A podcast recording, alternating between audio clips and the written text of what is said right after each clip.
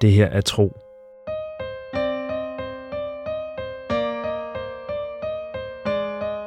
En eventyrlig podcast-fortælling i 55 afsnit.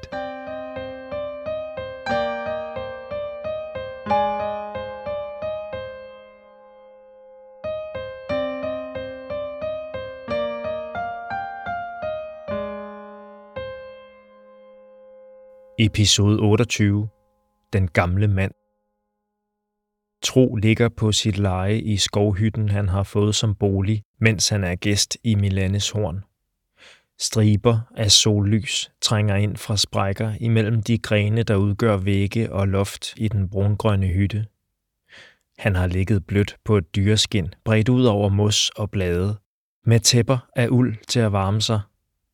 Han lytter til morgenen i denne by højt op over jorden. Den er ved at vågne, bemærker han. Han hører mumlende stemmer, der hilser på naboer eller vækker børn. Han hører den raslende lyd af blade, når et vindstød sætter trækronerne i bevægelse, og mærker gulvet gyngen let under sig. Luften burde være mættet af fuglekvider. Men tro hører ingen andre lyde af levende væsener end dem skovfolket laver i den tidlige morgen. Og så den voldsomme snorken fra hytten ved siden af hans, hvor Feras tilsyneladende stadig er i dyb søvn. I tankerne bliver Tro ved med at vende tilbage til drømmen, der har udspillet sig i hans bevidsthed, i hvad der virker som hele natten. Drømmestenen føles varm mod hans håndled, og han husker stadig hvert sekund af de syn, smykket har givet ham, som om han havde oplevet dem i virkeligheden, og ikke bare havde set dem for sit indre blik. I drømmen gik Tro rundt i et landskab af stube og stumper.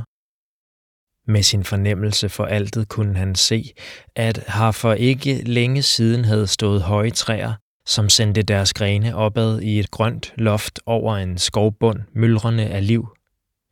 Han kunne se bladhjorte og skovhøns gå rundt mellem de tykke stammer og nippe til de grønne skud og spire, og han kunne se aber kaste sig fra gren til gren i en konstant larmende vildskab. Men det var kun, når han så området gennem altet. Med sit eget syn mødte Tro kun resterne af det liv, der engang havde været. Træerne var reduceret til stubbe og rødder. Nogle steder var de hugget eller savet over.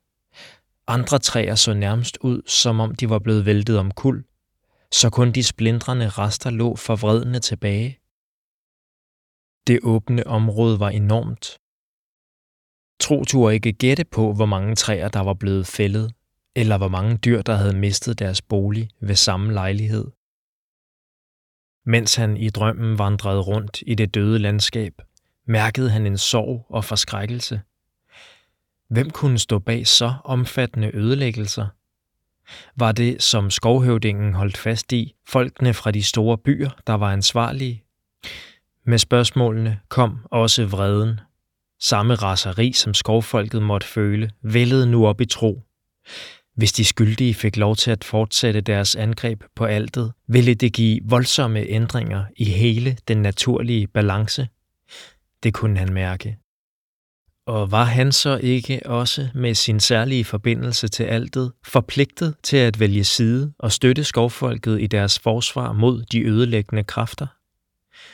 Og så, mens han gøs over disse tanker, følte han sig draget mod et andet sted i skoven, langt derfra. Og pludselig stod han der. På en gren højt oppe, eller rettere et væld af sammenflettede grene, som sammen dannede en bro bred nok til, at to folk ville kunne gå forbi hinanden med spredte arme, uden at den ene rørte den anden. Hans bevidsthed genkendte broen som den i byen Myrne, den som gjorde det muligt for skovfolkene at komme fra den ene side af bredden til den anden, uden at træde ned fra deres rige i trækronerne. I drømmen huskede han Feras beskrivelse af de majestætiske træer, der troner over det glitrende vand og spejles i flimrende sølv. Synet, der mødte ham, var dog et ganske andet. Træerne fremstod svækkede af elle og sygdom. Bark faldt af dem i store flager og blev ført væk af strømmen, og blade visnede for øjnene af ham og blev til brune, tørre former, der øjeblikkeligt smuldrede og fløj bort som støv med vinden, hvis man rørte dem. Der hang en sødlig stank af forrådnelse i luften, men om den steg op fra det brunlige vand under ham, eller kom fra de døende træer omkring ham, kunne tro ikke afgøre. Han kiggede ned igennem et hul mellem to grene og så det plumrende vand skvulpe afsted. En fornemmelse fik ham til at se nærmere på vandet, og nu blev han klar over et ulmende mørke dernede, et stykke under overfladen. Der var noget der, og hvad end det var, lovede det ikke godt for byen, der langt fra lignede det tilnavn, den havde fået på grund af sin skønhed. Skovens perle. Hvorfor kommer du først nu? Tro rev forskrækket blikket væk fra det mørke vand og så på skabningen, der havde tiltalt ham. Det var en gammel skovmand. Hans lange hår var blevet hvidt, og han støttede sig til en kort stav med den ene hånd. I den anden hånd holdt han en lygte. Det havde været dag, da Tro først fandt sig selv stående på broen, men mens han havde set ned på vandet, var det blevet mørkt. Eller også havde mørket dernede fra nået ham og omsluttet ham. Men skovmandens lygte lyste broen op og drev skyggerne på flugt. Han gentog sit spørgsmål, og Tro svarede ham, Jeg kom så hurtigt jeg kunne. Det er for sent, sagde den gamle mand. Han rystede på hovedet. Tårer løb ned i et skæg, flettet hele vejen fra tændingerne til hagen. Alt for sent. Tro kunne ikke længere se broen, træerne eller vandet. Lygten oplyste kun ham selv og den gamle mand, hvis hår og skæg skinnede i skæret. Omkring dem stod mørket som en kold mur. Så, pludselig, pustede skovmanden lygten ud. Tro blev grebet af en følelse af at falde, da mørket opslugte ham. Det sidste han hørte var mandens stemme. Find mig! Så vågnede han. Selv nu, længe efter han har slået øjnene op, kan han høre den gamle mand og se de steder for sig, drømmen viste ham. De ødelagte skove og den døende by, det måtte være myrne. Skovbyen indrettet i trækronerne på begge sider af floden Pau. Men hvem var manden med lygten? Og ville drømmen have tro til at drage til skovens perle, eller advare ham mod at vælge den vej? Det er for sent. Tro kommer op fra sit leje og tager vest og bukser på. De gamle, grå bukser.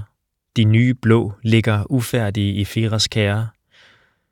Måske kan han hente dem, så han kan fortsætte sit arbejde. En karaffel med vand og et lille kar er stillet frem til ham, og han drikker og vasker sig. Så hører han Bjørns stemme. Tro, må jeg komme ind? Skovdrengen kigger ind af hyttens åbning. Tro smiler til ham. Du er tidligt oppe. Bjørn holder en lille kurv flettet af grene frem. Jeg har morgenmad med til dig. Tro tager taknemmeligt imod kurven og brækker straks et stykke brød af, som han dypper i en marmelade kogt på skovbær. Den smager sødt og vildt, og der er rigeligt af den. Vil du selv have? Nej tak, jeg har spist. Og skynd dig så, vi skal afsted. Tro synker overrasket. Han drikker en tår vand for at klare halsen. Hvorhen? Der er noget, jeg skal vise dig. Kom, du kan spise resten på vejen. Uden et ord mere forlader Bjørn hytten. Tro fylder sit vandskin fra kanden og går udenfor. Her venter Bjørn på ham, storgrinende. Han er klædt i en dragt i den lyseblå farve, som Tro nu har forstået, må være et tegn på, at man hører til høvdingenfamilien. Jeg havde hørt, at det lød voldsomt, men det der, han peger på Feras hytte, havde jeg alligevel ikke troet var muligt. Du skulle prøve at sove ved siden af ham adskillige nætter i træk, grønter Tro. Ellers tak. Kom. Bjørn griber leende Tros hånd og fører ham afsted. De går gennem byen. Selvom mange allerede er i gang med dagens gøremål, er der stadig en slumrende fornemmelse over Milanes horn og ikke kun på grund af den skærende lyd fra Feras snorken. Det er tydeligt, at det endnu vil vare en tid, før indbyggerne er oppe i fulde omdrejninger oven på gårdsdagens festligheder. Har du sovet godt, trods larmen? vil Bjørn vide. Tro mærker på sit håndled, hvor drømmestenen føles blød og varm mod hans fingre. Han kan godt lide Bjørn. Det er han sikker på. Men derfra og så til at fortælle ham om sine hemmeligheder. Ja tak, nøjes han med at sige. Hvor længe varede festlighederne? Bjørn trækker på skuldrene. Efter du var gået, brød dansen ud, og Feras underholdt med sine historier. Vidste du, at hans søsters ældste barn blev født med en tunge som en salamander, og derfor ofte bryder ud i grove fornærmelser og sjofle sange på de mest upassende tidspunkter? Bjørn begynder igen at grine. Tro nøjes med et fnys. Han er endnu ikke klar til at more sig over Feras påfund, kan han mærke. Kom din far og mor tilbage til festen igen? Bjørn ryster på hovedet. De sad i råd til langt ud på natten, men allerede kort efter middagen blev de første sendt ud. De første? Sendebud til Myrne og Isiris offer og de andre store byer. Far, øh, høvdingen, vil advare dem om, hvad du har set. Du har virkelig givet dem noget at bekymre sig over, tro. Også mig selv, tænker tro. Hvis sendebudene allerede drog afsted først på aftenen, hvad brugte dine forældre så tid på at diskutere med rådet? Bjørn trækker blot på skuldrene endnu en gang. Bevogtningen af vores grænser, forberedelser til en konflikt, et fælles netværk af forsyninger og informationer mellem skovens byer, den slags kedelige høvdingesager. Tro synes ikke, det lyder som kedelige høvdingesager. I hans ører er det ildevarslende og bekymrende nyheder. Mener Bjørn virkelig, at det ikke er vigtigt, hvis hans folk er i gang med at forberede sig på hvad? En krig mod andre af Syrias folkeslag? Denne vej, råber skovdrengen og griber fat i en tynd stamme. Han slår benene om den og lader sig kure ned i, hvad der for tro virker som en vanvittig fart. Tøvende rækker han selv ud og får fat i træet. En guldbirk kan han se ud fra bedstefars beskrivelser. Han folder benene om stammen og lader sig glide nedad. Han har egentlig tænkt sig at holde godt fast, men hans svedige hænder glider på den glatte bark, og han ender med at forsvinde nedad i næsten samme fart som Bjørn, indtil han bræt stanser. Han knupper sin ende der, hvor han er stødt på en gren, og må ryste hovedet for at blive helt klar igen. Bjørn blinker til ham.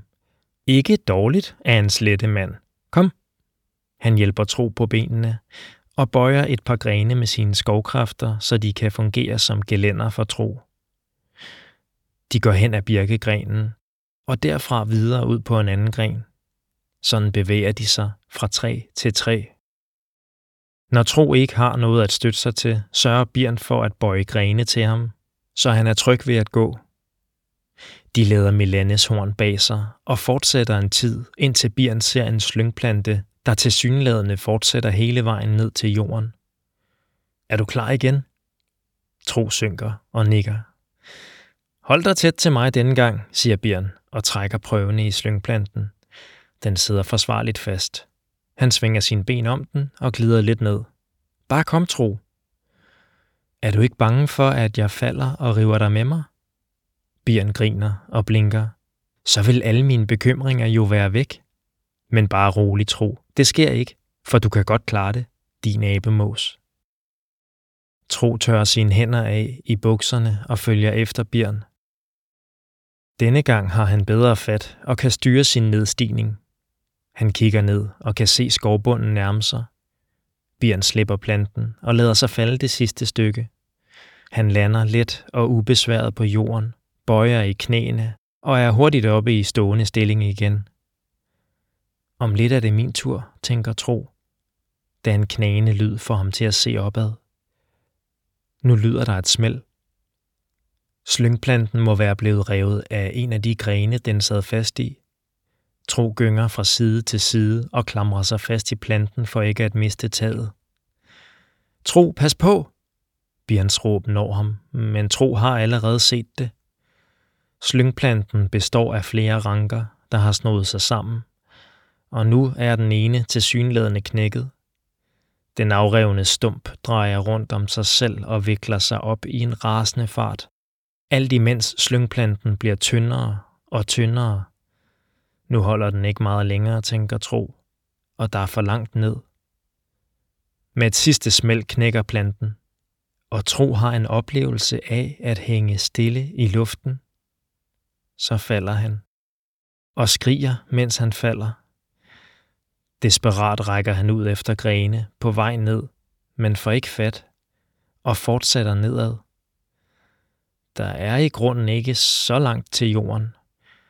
Alligevel når han at se sin far og mor for sig, og også bedstefar, Al og Via og Euselia. Og til hans store overraskelse dukker der også et indtryk af Feras frem, sammen med en ærgerlig følelse af, at han ikke har nået at blive forsonet med den lille mand. Men størst er sorgen over ikke at skulle se sin familie og sine elskede venner hjemmefra igen. Nej, lyder en viskende stemme i hans indre. Så råber den. Nej. Han rækker ud igen, og denne gang får han fat. Grene bøjer sig mod ham, og han griber dem, eller også griber de ham. Han bliver stanset i sit fald, inden han når jorden, hænger et lille stykke over Bjørns hoved, med hænderne knudet så hårdt sammen om en gren, at den mørke hud på hans knoer får en nærmest lysebrun nuance. Bjørn stiger på ham med øjnene spærret vildt op. Tro lader sig dumpe ned på jorden og synker om i skovbunden. Hans hjerte hamrer, og han er forpustet, som havde han løbet hele vejen fra landsbyen til de hule træer uden hvil. Tak, han smiler til Bjørn. Du greb mig. Bjørn kigger fortsat på ham med store øjne. Så ryster han langsomt på hovedet. Hvad er der? spørger Tro og sætter sig op. Er du ikke glad for, at du redde mig? Bjørn ryster stadig på hovedet. Der er et vantro blik i de store øjne. Så får han styr på stemmen og kan sige de ord, der sidder fast i hans mund. Det var ikke mig. Sådan slutter denne episode af Tro. Se et kort over alle byerne i fortællingen på tropodcast.dk. Her kan du også se Christian Funders flotte illustrationer. Tro er skrevet, indtalt og produceret af mig. Jeg hedder Mikkel Prytz, og jeg håber, du vil lytte med næste gang.